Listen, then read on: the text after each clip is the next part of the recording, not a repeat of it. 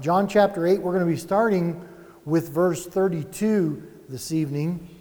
Uh, but I'm going to want to read uh, verse 31 and 32 w- w- that we spent a lot of time on last week.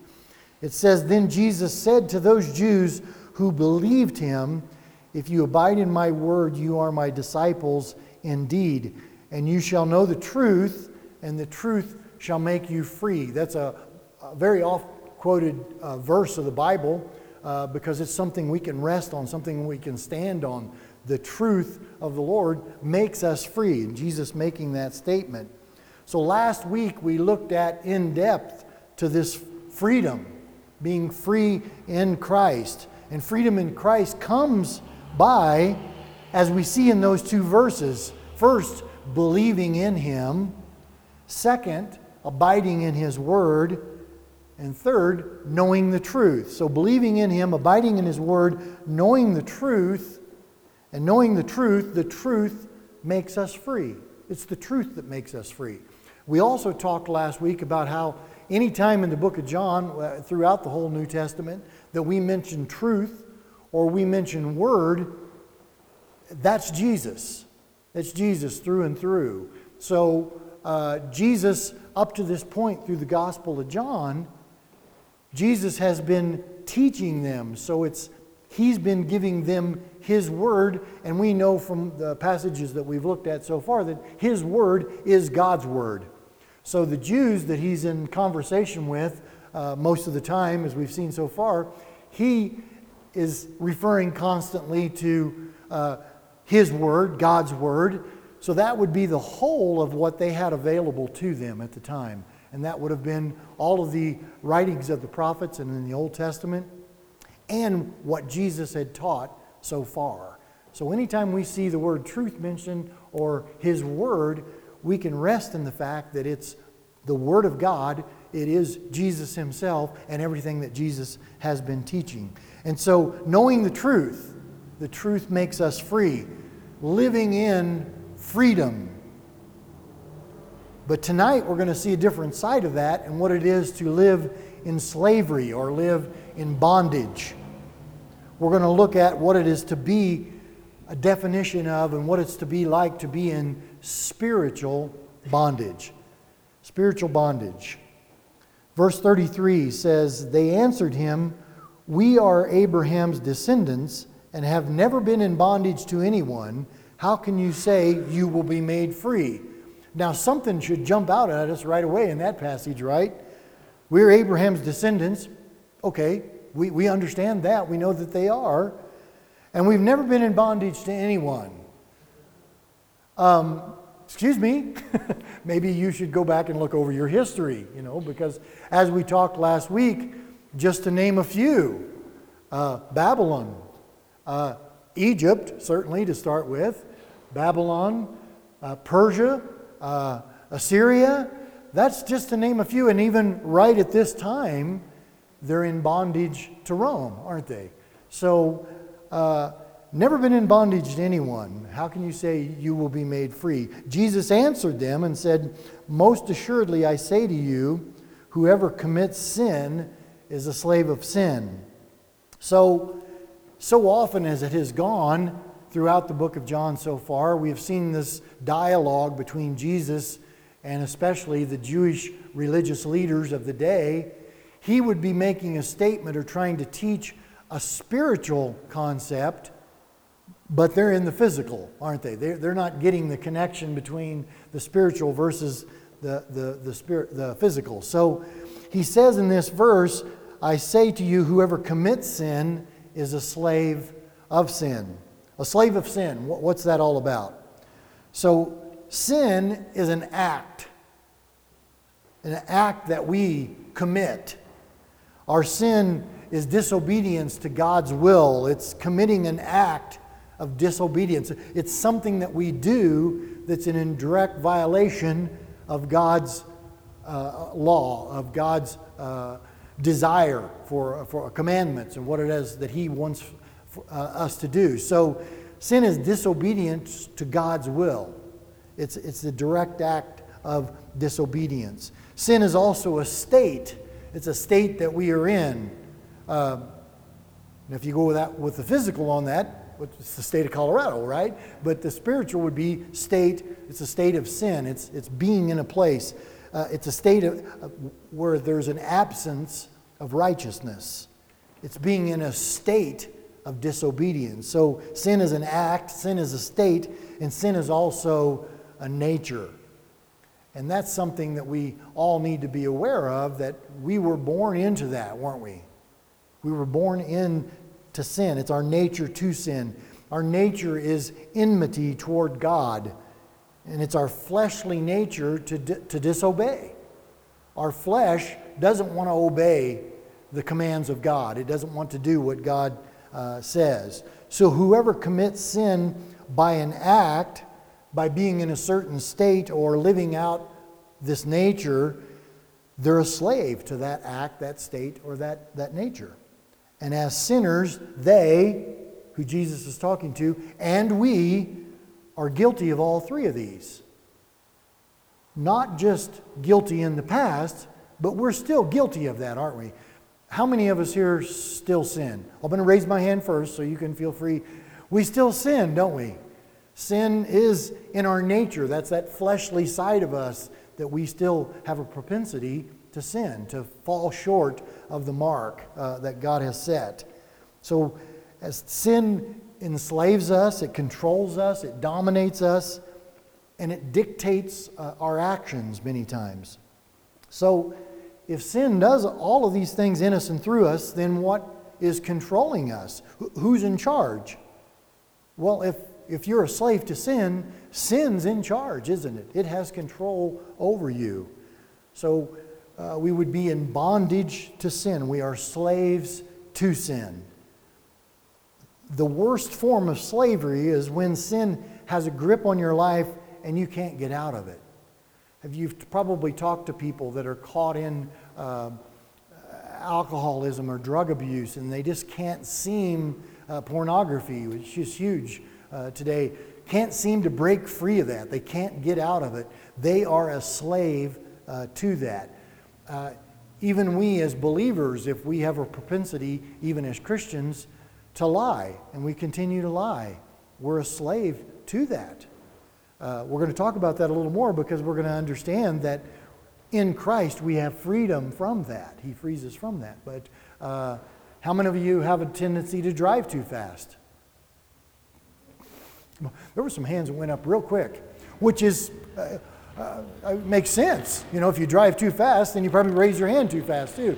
But uh, we have sin in our lives, and if it can, takes control of us, then we are slaves to that sin. So, a slave is not his own master. Now, we know that from just the definition of a slave, whether it be from years ago or be from uh, the early startings of our own country. A slave is not his own master. You, as a slave, you can't quit, you're unable to free yourself, and you're just caught in this gripping lifestyle. You are under the authority of the master, and the master's in charge, right? So, as a slave to the master, you need to be in a place where you're doing what the master says. So, Jesus goes on to say in verse 35 and a slave does not abide in the house forever, but a son abides forever. Therefore, if the Son makes you free, you shall be free indeed. I love that verse uh, because for those of us that have relationship with Jesus Christ and know what he's done for us, the Son has made us free from sin.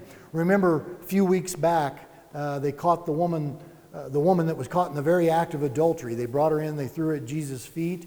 Uh, we saw in that whole dialogue that, that it really wasn't about the woman as much as it was they were putting Jesus on trial. They were trying to to trap him or catch him. That whole catch 22 situation where they felt like he only had two answers, and either one of those they were going to be able to, to come down on him for. But he came up with an answer that was perfect. But what did he say to the woman after everyone had dropped their rocks and left? He said, Go and sin no more. And we talked about that, that that meant go and you are free to sin no more. Go and be free to sin no more because that's a choice for us, isn't it? uh, we always have the choice to be obedient to God or, be, or not be obedient to God. And many times the flesh wins out and we are disobedient because it feels good, doesn't it? I know years ago somebody said, if you're sinning and not having fun, you're obviously doing the wrong sin. Uh, and there is some truth in that, isn't there? Because it is pleasurable for a season, as Scripture says, but it's not good for us in the long term. So, a slave, no matter to whom he belongs, he has no permanent standing in the house of his master. Because as a slave, he could very easily be sold to someone else, and then once again, he's a slave or in bondage to his, to his new owner. But Jesus is pointing out here that the son abides forever. A slave does not abide in the house forever, but a son abides forever. So in this situation, the son is not a slave, the, the son is not in bondage. He has a place in his father's house as a right, as a privilege of being the son. Once a son, always a son. And the son living in a free household, when he comes of age, he can also act with authority because of his status in that household. And we know how that works. As an heir, as uh, the father gets older, uh, passes on uh, responsibilities and properties and all those sorts of things to the son. And so the son takes over. He has power and authority just like the father did. So now he is in the place of being a master. The Son of God, Jesus Christ, acts with supreme authority because, as we saw when we looked in John chapter 3, verse 35, the Father loves the Son and has given all things into his hand. So the Father has given Jesus that power and authority, right?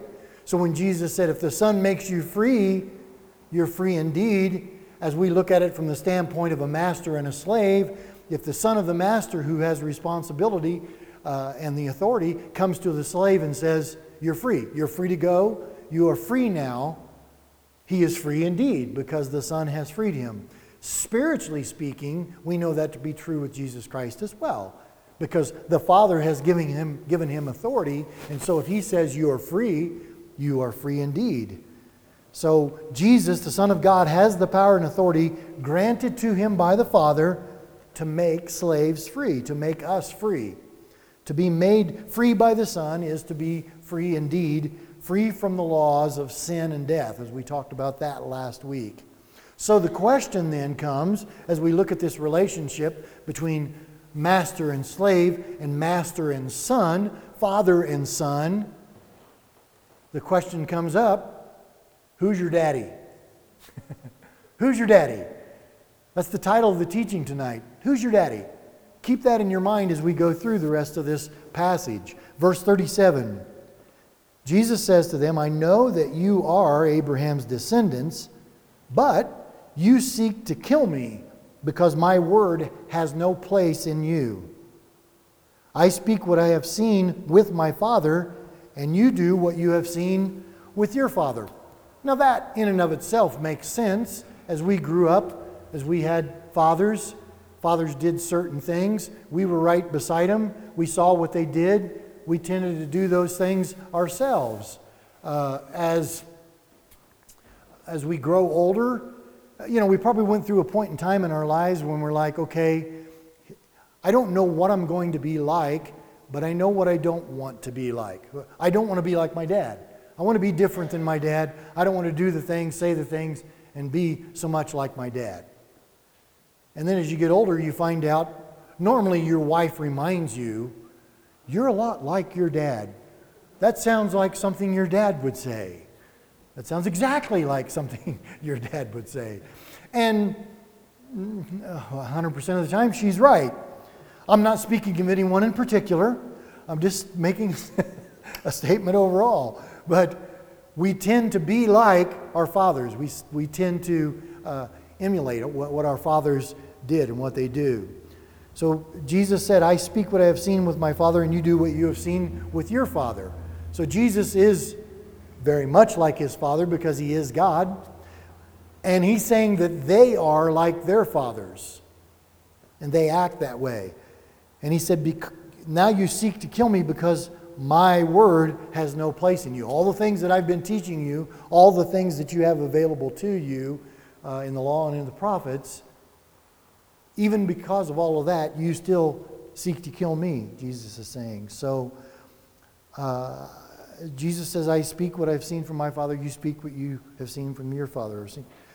So, it brings us to this thing that we're familiar with in our day and age called paternity testing. We're probably most familiar with that. Paternity testing is, as you probably all know, the use of genetic fingerprinting to determine whether two individuals have a biological parent child relationship. You may even know someone that's been through this, but it's paternity testing. A paternity test establishes genetic proof whether a man is the biological father of an individual. Now, with the onslaught of science and everything, DNA has now come into play. So, DNA testing is currently the most advanced and accurate technology to determine parentage. In a DNA parentage test, the result, which is called the probability of parentage, is 0% when the alleged parent is not biologically related to the child. They get it that accurate now. They can tell. 0%. There's no chance that this that you are the father of this child. But the probability parent, of parentage is typically 99.99% when the alleged parent is biologically related to the child. So it's, uh, it's a very accurate method of testing now that they have through, through DNA. So the results are accurately positive or negative 0% or 100%. And so now we see in this text we're going to see as this dialogue continues, Jesus is going to be using a paternity test, spiritually speaking, to determine who is their father, who's their daddy, right? So now keep in mind, it's been case on a regular basis, as I said before, throughout John. Jesus is speaking spiritually, they're thinking physically. Jesus had been up to this point and still is giving them his Word, giving them God's Word, giving them the truth, the truth that would make them free spiritually. So, if you like to take notes, spiritual paternity test number one, which happens to turn out negative. Verse 39 They answered and said to him, Abraham is our father. Jesus said to them, If you were Abraham's children, you would do the works of Abraham. So they say Abraham is their father. And in this, they spoke true because all Jews were natural descendants of Abraham, right? They, they were in the lineage of Abraham. Physically, that part of the paternity test they passed. Now, spiritually, Jesus says if Abraham was your father, you would do the works of Abraham. Now, what do we know about Abraham? From Genesis chapter 15, verse 6 Abraham believed God, and it was accounted to him for righteousness. So, spiritually speaking, the paternity test Jesus gives them is Do you do the works of Abraham? One of those works being, the most important one, do you believe? Because it said Abraham believed and it was accounted to him for righteousness. And so Jesus has brought this up. We saw a couple weeks ago that the words that he spoke, the response was that many believed in him. And then it says, Jesus said to those who believed in him, If you abide in my word, you are my disciples indeed. So there's the first step that takes that believing, right? And so Abraham believed, but they don't believe. So what does that mean exactly? Well, if you don't believe in the spiritual paternity test, Abraham's not your father.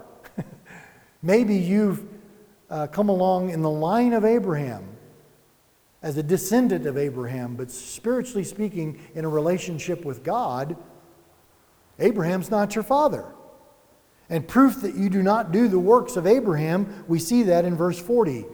Now you seek to kill me, a man who has told you the truth which I heard from God. Abraham did not do this. Abraham believed God. So the spiritual paternity test number one is that Abraham's not your father. That was a big negative, right? 0%. Spiritual paternity test number two, which is also going to be negative. Verse 41 You do the deeds of your father. Then they said to him, We were not born of fornication, we have one father, God. So they're claiming Abraham as their father. Now they're saying, We have only one father, God. Okay, so they've done some homework here because they bring up this, We were not born of fornication. They throw that out there because they believe that there were rumors that Mary, the mother of Jesus, became pregnant before being married to Joseph which was true. They believed these rumors. They believed he was born out of fornication because of this, because of these rumors that Joseph wasn't the father. They just took that and ran with it. But they didn't accept or even understand who his real father was. They didn't want to listen to the truth about that. Verse 42 Jesus said to them, If God were your father, you would love me, for I proceeded forth and came from God nor have I come of myself, but he sent me. So there's a key ingredient here on whether or not God is their father. What is that? If God were your father is your father, you would love me, Jesus said.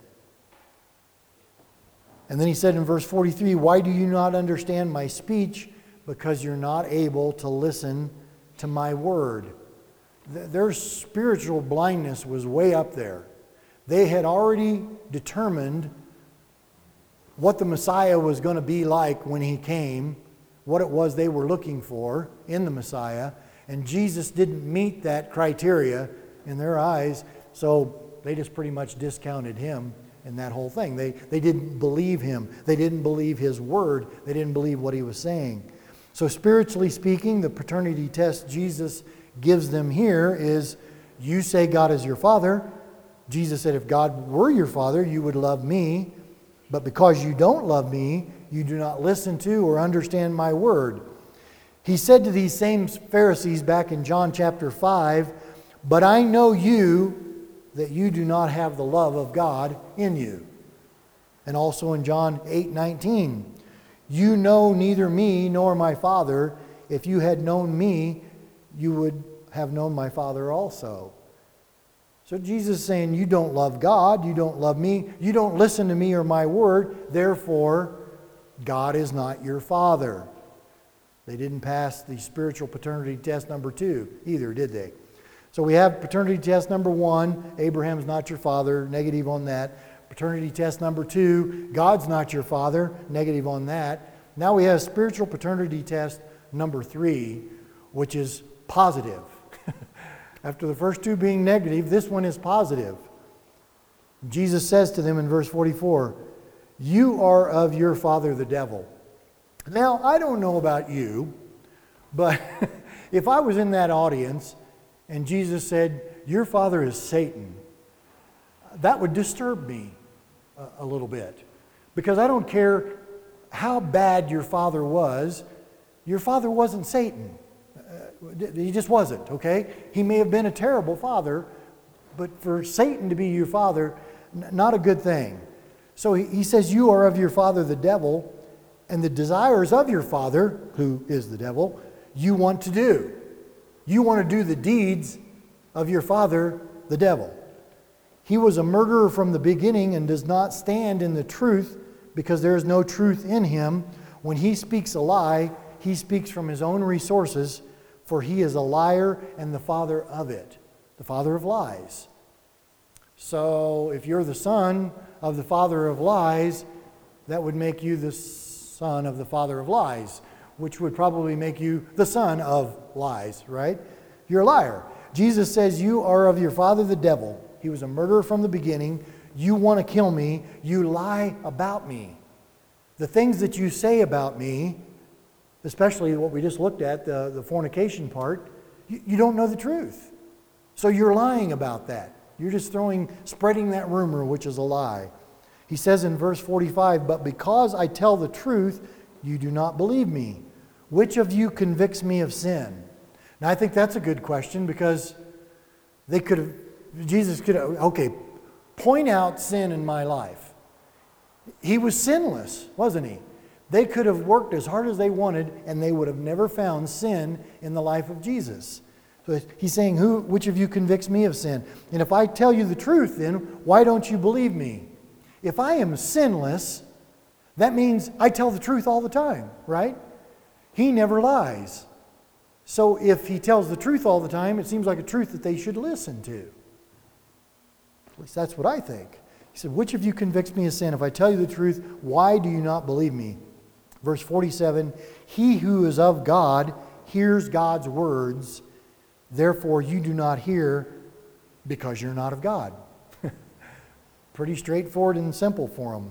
So, spiritually speaking, the paternity test Jesus gives them here is positive, isn't it? Based on what you believe about me, based on what you want to do to me, these alone prove who your father is the father of lies, the devil. Basically, to summarize that, you either love God and He is your father, so you're saved from sin, or you love the devil and He is your father and you're not saved from sin. It's, it's very clear, it's one or the other. So the question then is who's your daddy? Who is your daddy? Well, now we're going to see as we move on in the text, just like a bunch of kids, uh, you know, that argue on a playground, we're going to see that they result to name calling. You know, the whole thing where a statement's made and the kid goes, "Oh yeah, well, uh, well you, you know," and they say things like, "You got cooties," or yeah, well, you're, you're dumb, or your mother wears army boots, or, or my dad's better than your dad. You know, you've heard that one before, right?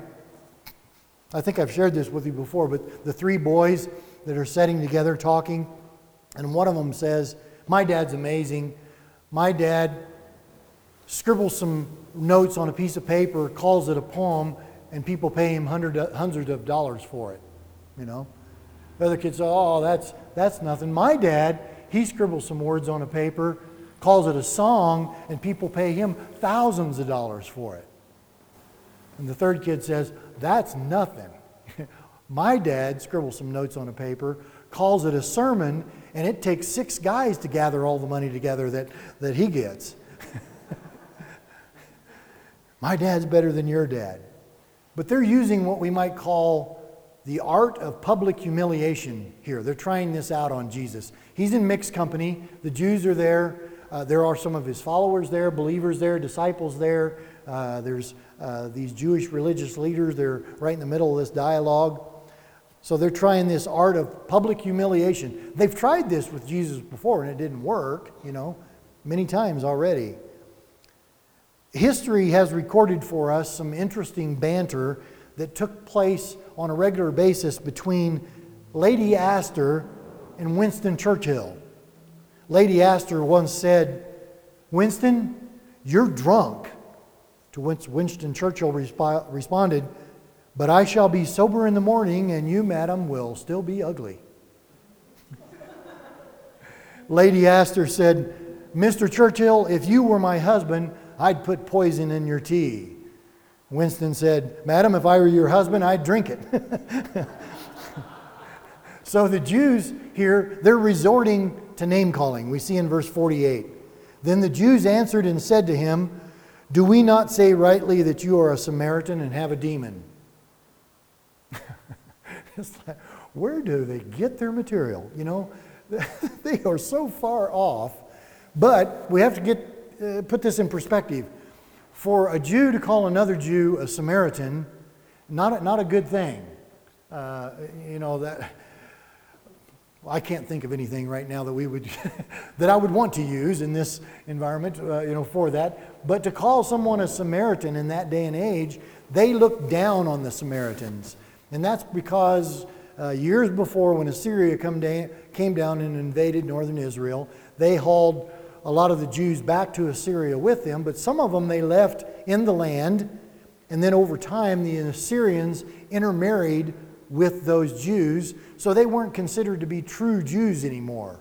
They'd had this mixed marriage thing go on, and so they're not true Jews at all anymore. Uh, we've, we've got a similar situation with my oldest daughter. Mark, whom she married, is half Greek and half Italian. Uh, Lacey's redneck, I guess, I don't know. But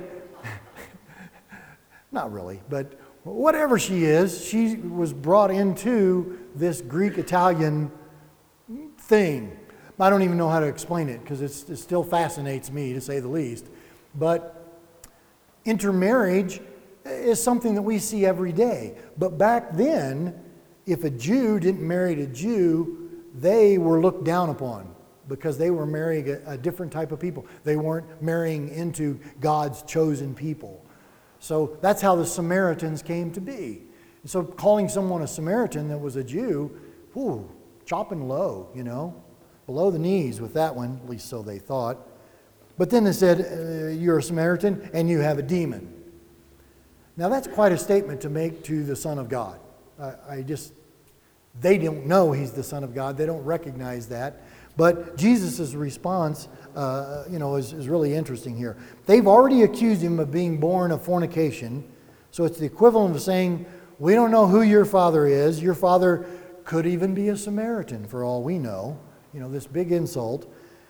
But Jesus didn't even respond to that.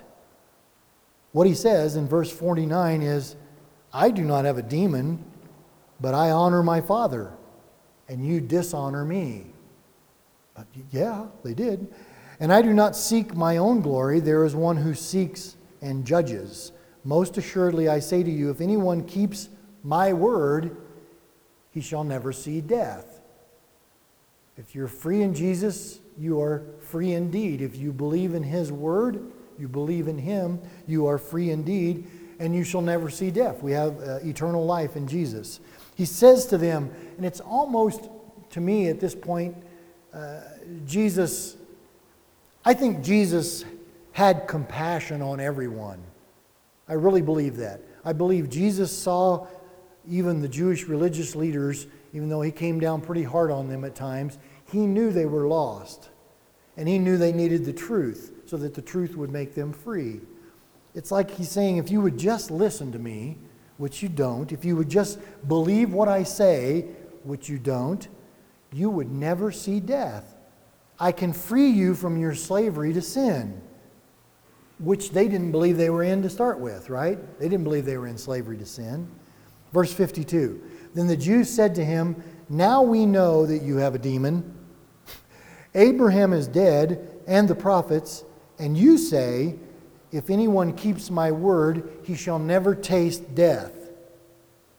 Now we know for sure that you have a demon. Abraham's dead, and the prophets. You say, If anyone keeps my word, he shall never taste death. Are you greater than our father Abraham, who is dead, and the prophets are dead? Who do you make yourself out to be? Now that fascinates me as well, because why do they want to kill him? Because he's claiming to be God, right? And then they ask the question, Who do you uh, make yourself out to be? Well, God. I've been saying that all along, you know. Who do you make yourself out to be? So now they're back to Abraham as our father. They fall back on the, they're playing the Abraham card, aren't they?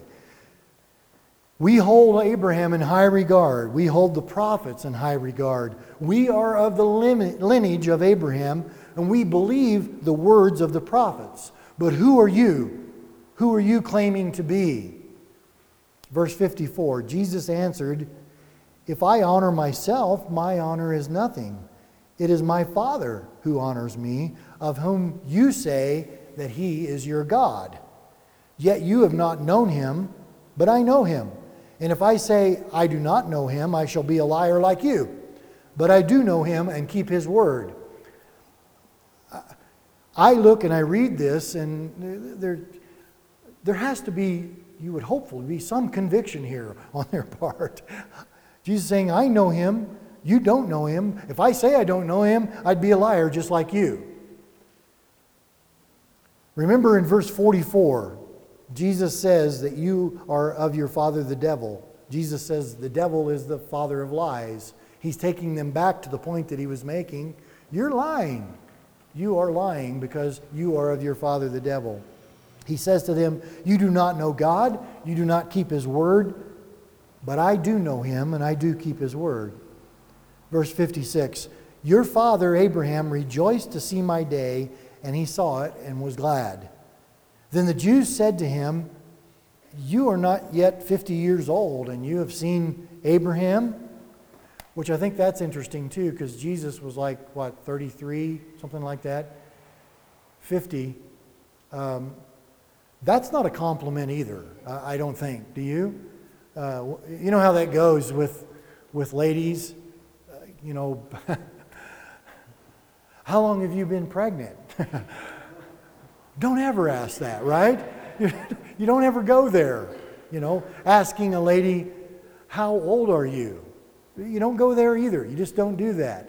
I like to always, you know, jump it back like 25 years. So you're like, you know, 22, 23, you know, 39 at the most. You never go past 39. That's a, that's a hard set rule.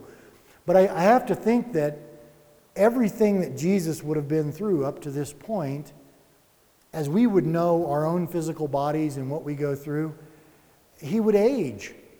I think he, maybe he, he did actually look older than he was because of all that he had been through. I, I don't know, just something to think about. But uh, you're not yet 50 years old and you've seen Abraham. Obviously, even 50 is not old enough to, to have seen Abraham. Jesus said to them, Most assuredly, I say to you, before Abraham was, I am. And I believe that when Jesus said that, there was some emphasis there. I don't believe it was just kind of a passing thing. Most sure I said before Abraham was, I am. I don't think it was one of those. I think it was a very bold statement of him stating who he was. Before Abraham was, I am. Hear how quiet it is right now, except for the traffic? I have to think that that's the, what the response was, just for a time. Because they had to be going, What did he just say? What did he just say? He just said, I am. He just claimed to be God. But looking at the verses, how did Abraham rejoice to his day, to this day? Abraham would have seen the birth of the Messiah in the miraculous birth of his own son Isaac, wouldn't he? Think about that miraculous birth of Isaac. God promised them a child. They were old in age. Uh, even though they tried to thwart the whole process, uh, they did have a child, and it was, it was a miracle. It was amazing. Abram would have also seen the sacrifice that Jesus would make on the cross of Calvary when he offered Isaac, his only son, uh, in sacrifice to God as well. God said to Abraham, Take your son, your only son, and go up on the mountain and offer him as a sacrifice. We know that Abraham, it says, rose up early in the morning. He, he followed the Lord in obedience and prepared his son to be sacrificed. Isaac even asked Abraham, Father, we've got the wood and the fire for the sacrifice, but where's, where's the lamb? Abraham said, My son, God will provide for himself the lamb. So, because of Abraham's obedience, God stopped Abraham from sacrificing Isaac and provided a lamb for the sacrifice instead.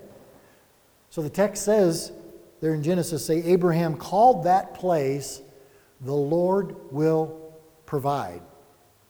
Jehovah Jireh, familiar with that uh, term. The Lord will provide.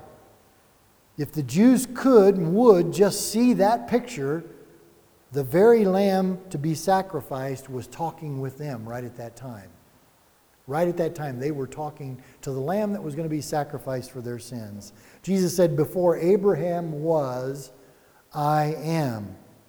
Can you just imagine that scene, the boldness of that statement, the reverberation of that statement in the minds of the Jews?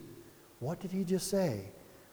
He said, I am the God of Abraham, Isaac, and Jacob. I am the God of Moses. I am the God of the prophets. I am God. That's what they heard.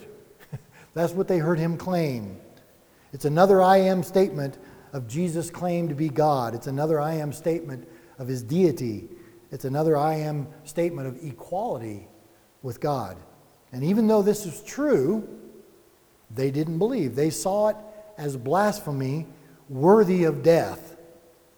Verse 59 Then they took up stones to throw at him, but Jesus hid himself and went out of the temple, going through the midst of them, and so passed by. And we see that Jesus escapes here out of divine intervention, doesn't he? There's several times that that happens throughout the Gospels. I just think that's so cool. He just kind of, you know, right on out of there. What? Where'd he go? You know, because of God's divine plan, because his hour had not yet come. That's a phrase we see repeated throughout the Gospel of John. His hour had not yet come. So that is not going to be the time when they take up stones and kill him because his hour had not yet come. And that's not the death that he was going to die by anyway, right? He was going to be a lamb that was sacrificed for, this, for their sins. So, what we need to keep in mind as we go through this, Jesus has been talking to these religious leaders. He's talking about being free in him is free indeed. And so we immediately equate that, or most times we think, well, I have accepted Jesus Christ as my Lord and Savior, so I am free in Jesus. I am free indeed. We are. Praise God, we are. But we still have a propensity to sin, don't we? But we don't have to. We are free to not do that. we are free. It comes down to a choice. Do I, do I do this or do I not? Something as simple as that. The sign says 75, I can run 80, you know. It's as simple a choice as that. So many times. How many of you disagree with the term that I, oh, I fell into sin? No, you didn't. you have been entertaining sin for a long time and you just finally gave in to it. You didn't just accidentally stumble. I don't know what happened. I just stumbled into sin. It doesn't work that way at all. There's been something at work in you, in your flesh, drawing to you to that very thing all along. But what Jesus is saying to us, even as believers, we are free in Him and we are free indeed. We are free to not sin. We have that choice. However, to qualify it and to know God's grace and God's mercy is such that when we do sin, when we do miss the mark, when we do fall short, forgiveness is there because of the sacrifice of the Lamb, because of what He did for us, dying on the cross. So, what is our spiritual lineage? What's our parentage? The paternity test for us. Who's your daddy? Who's your daddy? God Himself and Jesus Christ, His Son, who died for our sins. Amen?